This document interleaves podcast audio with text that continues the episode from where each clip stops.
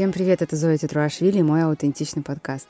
Я маркетолог с десятилетним опытом и работаю с экспертами и блогерами, а также собственниками бизнесов, которые строят свои сильные персональные продуктовые бренды компаний. Также я сама вот уже практически 7 лет строю свой сильный личный бренд для того, чтобы зарабатывать э, на тех проектах, э, которыми я начинаю заниматься в любой точке своего развития. Здесь, в этом подкасте, мы говорим про построение персонального бренда не так, как надо, а так, как наиболее естественно, аутентично для меня, моих героев и вас, конечно. Перед тем, как начнется эпизод, я хочу вас, как обычно, попросить поставить оценки в Apple подкастах, если вы не делали этого ранее. Это очень поможет сделать так, чтобы аутентичный подкаст рос и развивался, и у меня было много интереса создавать выпускать новые эпизоды, которые бы ответили на большое количество разных ваших вопросов. Подписывайтесь на мой подкаст и на мой инстаграм, чтобы следить за мной в ежедневном режиме, а также за тем, как подкаст создается изнутри. Все ссылки на мои страницы будут в описании.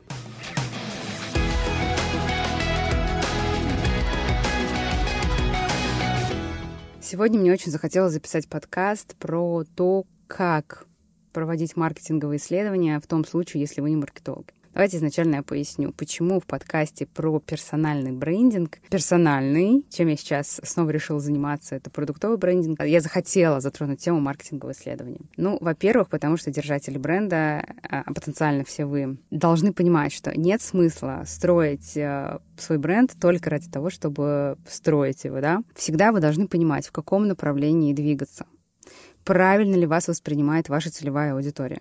Доносите ли вы до нее свои ценности и смыслы, которые вы вкладываете в свой бренд, и те ключевые смыслы, которые вы доносите через свое продвижение. Эффективна ли ваша деятельность, э, закрывает ли потребности вашей целевой аудитории, ваши продукты и множество других вопросов. Вот для чего нужно маркетинговое исследование. Обязательно отслеживать показатели. И раз в какое-то время проводить маркетинговые исследования нужно хотя бы только для того, чтобы понимать, эффективен ли я вообще. Потому что очень часто, а, когда ко мне приходят на консультации, предприниматель уходит просто круглыми глазами, в таком некотором шоке, с пониманием, что все эти действия, которые он делал в последнее достаточно продолжительное время, они оказывались неэффективными потому что я благодаря своему опыту могу проводить какие-то кабинетные, достаточно сквозные, очень быстрые исследования. Это те механики, которыми пользуются профессиональные маркетологи. Есть э, исследования, которые вы можете проводить самостоятельно и отвечать на вопросы без посещения консультации маркетолога для понимания, а в правильном ли направлении я двигаюсь. Давайте сегодня мы об этом поговорим, потому что я все чаще и чаще вижу, как предприниматели идут совершенно по неверному пути, а, тратят большое количество времени. А вы знаете, что время, э, усилия и деньги — это самая такая основная валюта, при том, что первые два вот эти показателя усилия и время из них а, — это самые дорогие. Поэтому давайте сегодняшний выпуск мы построим следующим образом. У меня будет четыре пункта, о которых я сегодня расскажу, и каждый раз я буду приводить какие-то определенные примеры и своего опыта, и давать рекомендации, как вы можете применить их а, в своем проекте. Ну, первое, о чем мы будем говорить, это зачем нужно маркетинговое исследование. Второе, а, что такое маркетинговое исследование вообще. А, третье, какие исследования и для чего подходят. Тут мы поговорим, скорее всего, о типах исследований. Тут вы сможете выбрать под конкретные свои запросы те механики, которые сможете воплотить, воплотить в жизнь самостоятельно. И четвертое, и самый такой, на, как вишенку на торте я оставила напоследок вопрос, который мы сегодня разберем, это какие обязательные вопросы должны присутствовать в любом маркетинговом исследовании для того, чтобы ответить на свои запросы, решить свои задачи и скорректировать свою э, линию развития.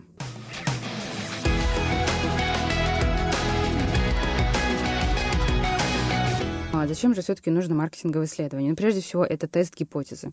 Вы приходите к маркетологу, и маркетолог или специалист э, из СММ индустрии, либо из а, какой-то другой области маркетинга а, предлагает вам пойти по определенному пути для достижения ваших целей. Надо понимать, что пока вы не проведете какой-то определенный тест, а в данном случае это может быть маркетинговое исследование, этот путь нельзя считать решением вашей проблемы потому что это всего лишь предположение специалиста. Он может опираться на свои знания, на свой опыт, а также на теоретические а, разработанные другими а, специалистами этой отрасли разработки, которые могут помочь вам дойти до вашего результата. Но до тех пор, пока вы не провели тест гипотезы, говорить, что это однозначное решение всех ваших проблем, нельзя. Также маркетинговое исследование нужно для оценки эффективности принятых решений. А, например, вы ставите себе какой-то определенный период, предположим, 3-4 месяца, может быть, 6 месяцев, хотя, если честно, сама я сейчас уже дальше, чем на а, ну, 3-4 недели особо не планирую. А, тем не менее, вы ставите себе какой-то определенный дедлайн, совершаете запланированные действия для того, чтобы достичь цели, потом по истечении какого-то вот, вот этого дедлайна определенного времени вы возвращаетесь к той статистике, к тем данным, это цифрам продаж, количеством обращений, а, звонков, заявок, а, количеством а, новых подписчиков и другим целевым действиям. Под целевыми действиями я говорю именно те действия, которые совершила ваша целевая аудитория, которая отвечает на ваши главные задачи в этом периоде и уже а, собираете все эти данные и уже проводите кабинетное исследование, то есть самостоятельно, а, без обращения а, к каким-то другим специалистам, и проводите оценку эффективности принятых решений. Получилось достичь желаемых результатов или не получилось. Дальше мы можем оценивать маркетинговым исследованием, например, лояльность целевой аудитории. Тут уже идет совершенно другая механика, об этом поговорим в следующих пунктах. Но это также мы можем выяснить маркетинговым исследованием, то есть в данном случае это не совсем правильно говорить, что мы можем выяснить опросом. Надо же понимать, а, какую цель мы преследуем, какие вопросы мы будем задавать и какие результаты мы хотим получить а, на выходе, а главное, как с этими результатами потом мы будем работать. Вот это и есть маркетинговое исследование. А, то есть понять, заходит ли целевой аудитории то, что вы делаете, не заходит э, целевой аудитории ваши действия, а, понимают ли они ту нить, которую вы хотите до них донести или нет. А, то есть вы можете целевую аудиторию в данном случае для исследования лояльности ее задавать много разных наводящих вопросов, чтобы сделать для себя правильные выводы. И это только самый минимум тех маркетинговых исследований, точнее цели маркетинговых исследований, которым вы можете которых вы можете достичь, применяя этот инструмент. Так что же такое маркетинговое исследование? Если говорить научным языком, а, маркетинговое исследование это направление прикладной социологии, которое фокусируется на понимании поведения, желаний и предпочтений потребителей, конкурентов и рынков в экономике, которую диктует рынок. То есть на данный момент, начиная, если я не ошибаюсь, с 1923 года, это направление выделено отдельной областью статистической науки и это является на самом деле очень большим базисом и стоит очень больших денег а, для того, чтобы исследовать ту или иную часть вашего бизнеса. И вот так вот по-научному в маркетинговые исследования входят несколько основных этапов. Это определение и постановка цели исследования, а, проведение предварительного исследования и формулирование гипотез, разработка дизайна, плана и схемы исследования, анализ вторичной и сбор первичной информации и интерпретация данных и презентация результатов исследования. То есть вы должны понимать, зачем я вообще все этими сейчас умными словами сыплю, для того, чтобы а, было четкое понимание, что у маркетингового исследования есть структура, есть определенные этапы, и если а, эти этапы упростить, вполне реально самостоятельно строить маркетинговые исследования и делать их настолько эффективными, а, чтобы потихоньку подкачивать свой скилл до такой степени, чтобы полностью руководить всеми процессами бизнеса и очень четко слышать, а, когда бизнес дышит, когда проект, ну, грубо говоря, когда у проекта появляется одышка, и что нужно сделать для того, чтобы он снова задышал.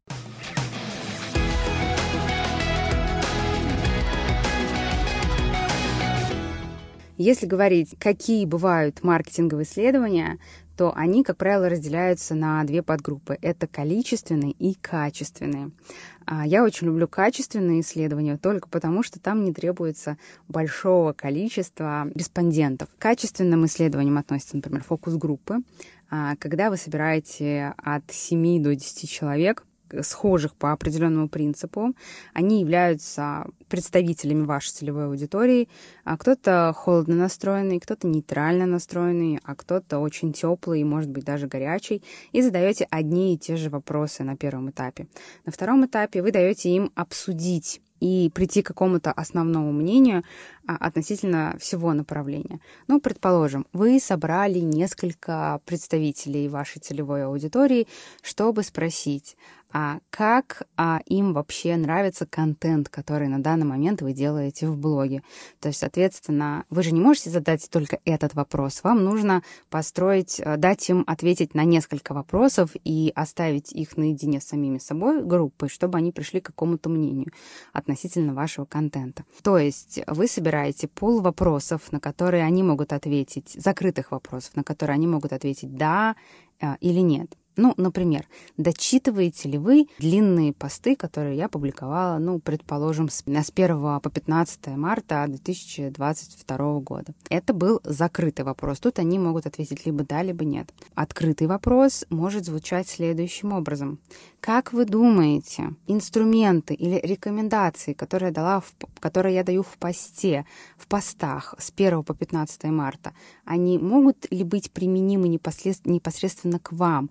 Могут ли они решить какие-то ваши задачи. То есть добиться все-таки ответа не чтобы они ответили да или нет, а скорее дать им возможность ответить, как именно вы воспользуетесь э, рекомендациями э, как, как, каких-то конкретных постов. То есть дать им ответить более развернуто да, и ожидать ответа что-то вроде все рекомендации хороши, но я не думаю, что лично в моей ситуации они помогут. Или э, вы можете услышать ответ такого плана, что рекомендации рекомендации классные, но они все очень сложные. Я не думаю, что моих знаний хватит на данный момент для того, чтобы а, всеми ими воспользоваться.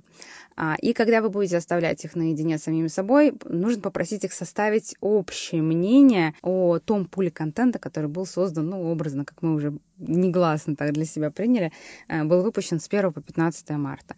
А как вы думаете, приведут ли эти посты мою аудиторию к пониманию, ну, например, а, моего опыта, моих кейсов, а, чем я занимаюсь, да? Подогревает ли это мою аудиторию к покупке какого-то обучающего инфопродукта? То есть это только маленький пример, который вы могли бы использовать. Также качественными исследованиями являются глубинные исследования, то есть в данном случае их еще используют для каздевов, для исследований таких глубинных, а, когда мы очень яркому представителю одному-двум трем до десяти, как правило, представителям целевой аудитории в формате индивидуального. Если в фокус-группе у нас было такое несколько групповая динамика, групповое интервью, а в данном случае в формате индивидуальных таких вот исследований мы задаем вопросы, которые этот человек является очень ярким э, представителем ядра целевой аудитории, на который может пролить свет.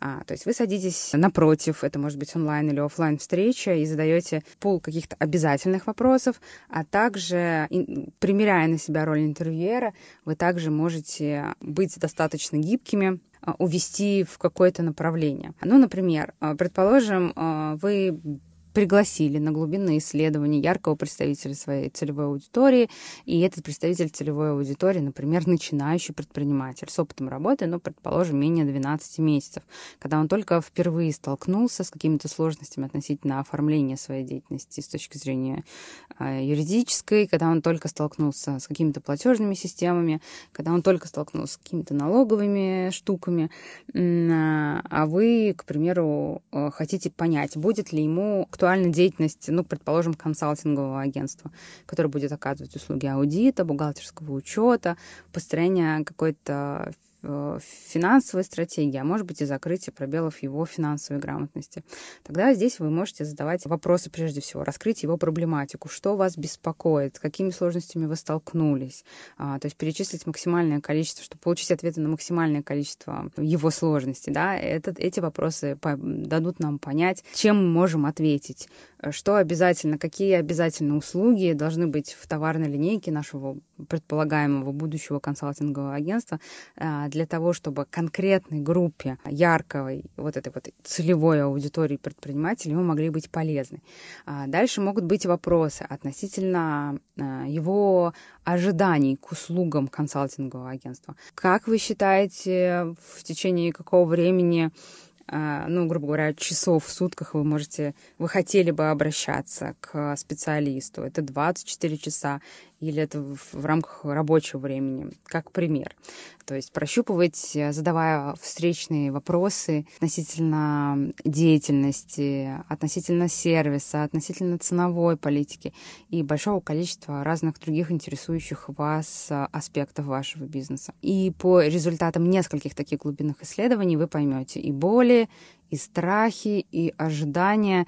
Вы сможете очень четко сформулировать свою миссию как э, бизнеса, сформировать товарную линейку, понять, какой стоимости ожидает ваш потенциальный потребитель, и уже по окончании, по подведению итогов этого маркетингового исследования решить, а принимать, принимать во внимание все, что вы получили, данные, или все-таки воспользоваться еще какими-то а, дополнительными знаниями и исследованиями, о которых мы сейчас тоже поговорим.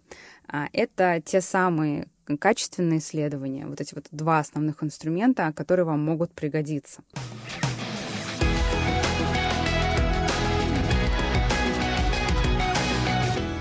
Когда мы говорим про количественные исследования, ну, прежде всего, это может быть анкетирование. Если раньше, когда я работала в рекламном агентстве, у нас заказывали выход э, буквально интервьюеров э, с листочком, с бумажкой, с планшетом, а, не электронным планшетом а, сенсорным экраном, а именно для заполнения бумаги а, и для того, чтобы люди отвечали на улице на вопросы, или мы заказывали телефонное исследование, обращались к колл-центрам, да, то сейчас на данный момент а, такой вид исследований, он считается и является несколько, не несколько, а я бы сказала, что по большей степени является неэффективным, потому что люди очень сильно раздражены к а, тому, чтобы к ним приставали на улицам, а, звонили незнакомые люди и просили высказывать свое мнение.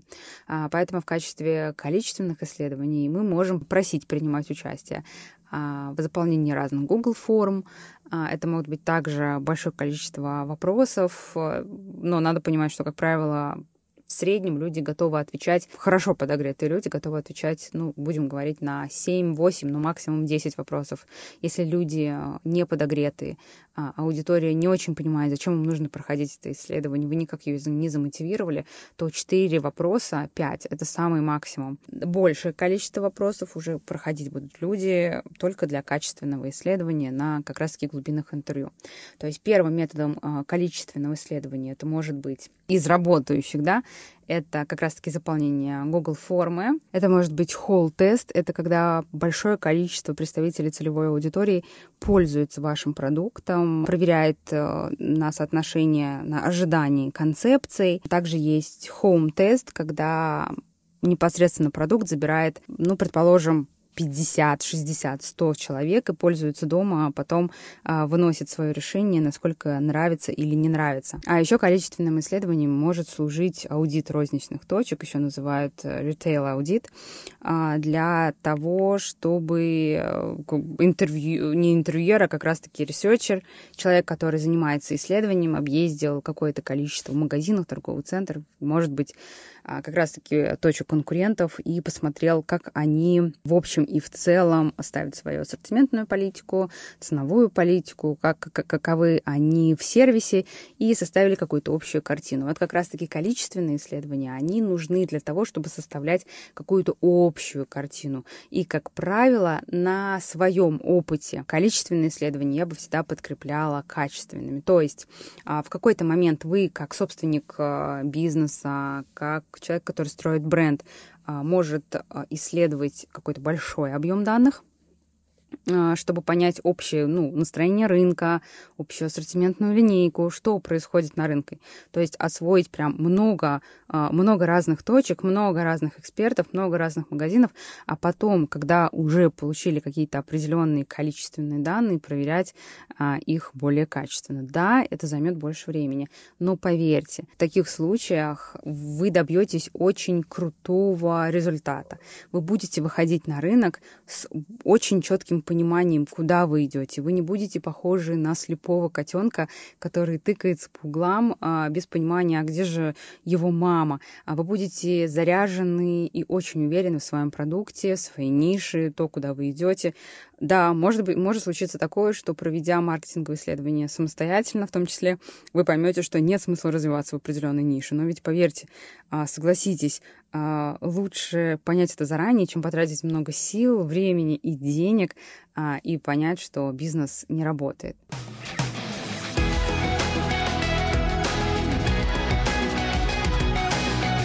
Отдельно я бы хотела выделить а, такое исследование, как MVP.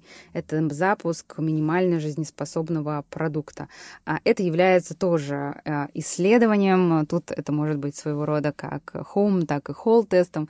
Но я хотела, чтобы вы понимали, прежде чем запускать серийное производство каких-то элементов одежды, делать большой запуск обучающего инфопродукта или вкладывать большие деньги в брендинг и в создание ведения бизнеса, а, найма сотрудников, аренды офиса и так далее, есть смысл запустить минимальный жизнеспособный продукт MVP. Это такая разведка боем. Когда вы наскоро, ну, образно говоря, сделали 20% из 100 по теореме, по теореме Паретта, 20% усилий а, и ожидаете, что если там все правильно, они принесут вам 80% результата. То есть вы наскоро собираете концепцию продукта, наскоро наскоро делаете как инструменты для продажи, подтягиваете свои уже существующие контакты, возможно, людей, которым вы уже ранее продавали и знакомы с вами, знакомы с вашим подходом, с другими вашими продуктами, и пробуете а, свой продукт на его жизнеспособность. Продается ли он, легко ли продается, сложно ли. Как раз-таки я в ближайшее время, я записываю подкаст 17 а, мая, где-то приблизительно через 2-3 через недели, первую, вторую половину июня буду запускать свой новый MVP. Это курс для брендмейкеров. Я буду обучать брендмейкеров, потому что я сама занимаюсь этим уже ну, в декабре 22 года будет как 11 лет, и мне есть чем поделиться.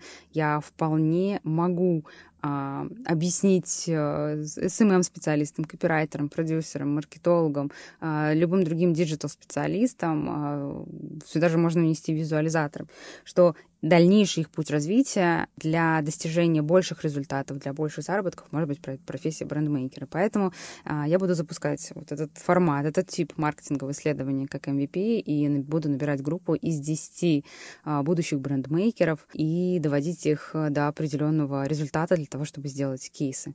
А, поэтому я сама на постоянной основе использую абсолютно все те же самые маркетинговые исследования, о которых мы поговорили сегодня в подкасте. Я очень надеюсь, что этот выпуск выпуск был полезен для вас, а, что теперь вы сможете более предметно, а, теперь вы сможете более качественно подходить к решению ваших задач и вопросов. А, вы не будете принимать решения, в которых вы очень сильно сомневаетесь, но я все-таки оставляю момент для решений, принятых под воздействием интуиции, потому что очень часто, когда моя интуиция срабатывала вовремя и давала мне понять, что это классное, правильное решение, я не опиралась ни на какие маркетинговые исследования а, и шла за интуицией. Но есть моменты, в которых я очень сильно сомневалась, и, конечно, я проводила именно тот а, вид исследования, который подходил под решение конкретной проблемы. И благодаря этому я до сих пор в маркетинге, мне до сих пор есть о чем сказать. А, я могу обучать специалистов, и ко мне обращаются а, благодаря а, сарафанному радио. Меня приглашают на выступления, я сотрудничаю с крупными брендами, и мои клиенты входят топы а, специалистов публикуются в больших, очень крупных изданиях. Им есть, э, да и мне, в общем-то, тоже есть, что сказать. Друзья, на сегодня все. Надеюсь, вам было интересно и полезно узнать больше о маркетинговых исследованиях и понять, как же вы в своих собственных брендах и бизнес-проектах можете их использовать самостоятельно. Если у вас возникли какие-либо вопросы по поводу того, или иного исследования, которое вы сейчас, возможно, загорелись провести для себя, напишите мне эти вопросы в директ, директ Инстаграма, а, либо по другому каналу связи, который я опубликовала ниже в описании к этому эпизоду. В данный момент а, я ближусь к тому, чтобы заканчивать второй сезон своего аутентичного подкаста и возвращаться в третьем сезоне а, с уже полноценным форматом документального реалити, когда я буду упаковывать какого-то конкретного героя в сильный, аутентичный, персональный бренд, и прямо на ваших глазах будет создаваться магия, и уже первые продажи э, пойдут у моего героя. Так происходит в 100% случаях. А, вне зависимости, на каких условиях мы работаем. Я упаковываю клиента а, в формате аутентичного подкаста. Также произошло с Аленой, героиней моего первого сезона. У нее пошли уже первые продажи, по-моему, на четвертом или на пятом созвоне. То есть это в середине нашей работы. Также происходит а, у всех тех людей, которые приходят ко мне на индивидуальное сопровождение. Такие услуги у меня тоже есть. Можете ознакомиться с ними по ссылке в шапке моего профиля Инстаграм. Возможно, если у меня уже будет там момент готов топлинк, я выгружу его сюда в описании. Э, думаю, что в следующих эпизодах я запишу еще несколько очень важных, практически теоретических моментов, которые помогут вам в развитии вашего а, персонального продуктового или бренда компании, чтобы эта сфера больше не казалась вам чем-то страшным. Ну а пока, если вам нравится аутентичный подкаст, пожалуйста, порадуйте меня своими оценками и отзывами в Apple и Google подкастах, а также на Кастбоксе, ставьте свои лайки на Яндекс Музыке и подписывайтесь на мой канал в Телеграме. Подписывайтесь, чтобы не пропускать следующие выпуски. Обычно они выходят по средам. Всем хорошего дня, будьте аутентичными и услышимся совсем скоро.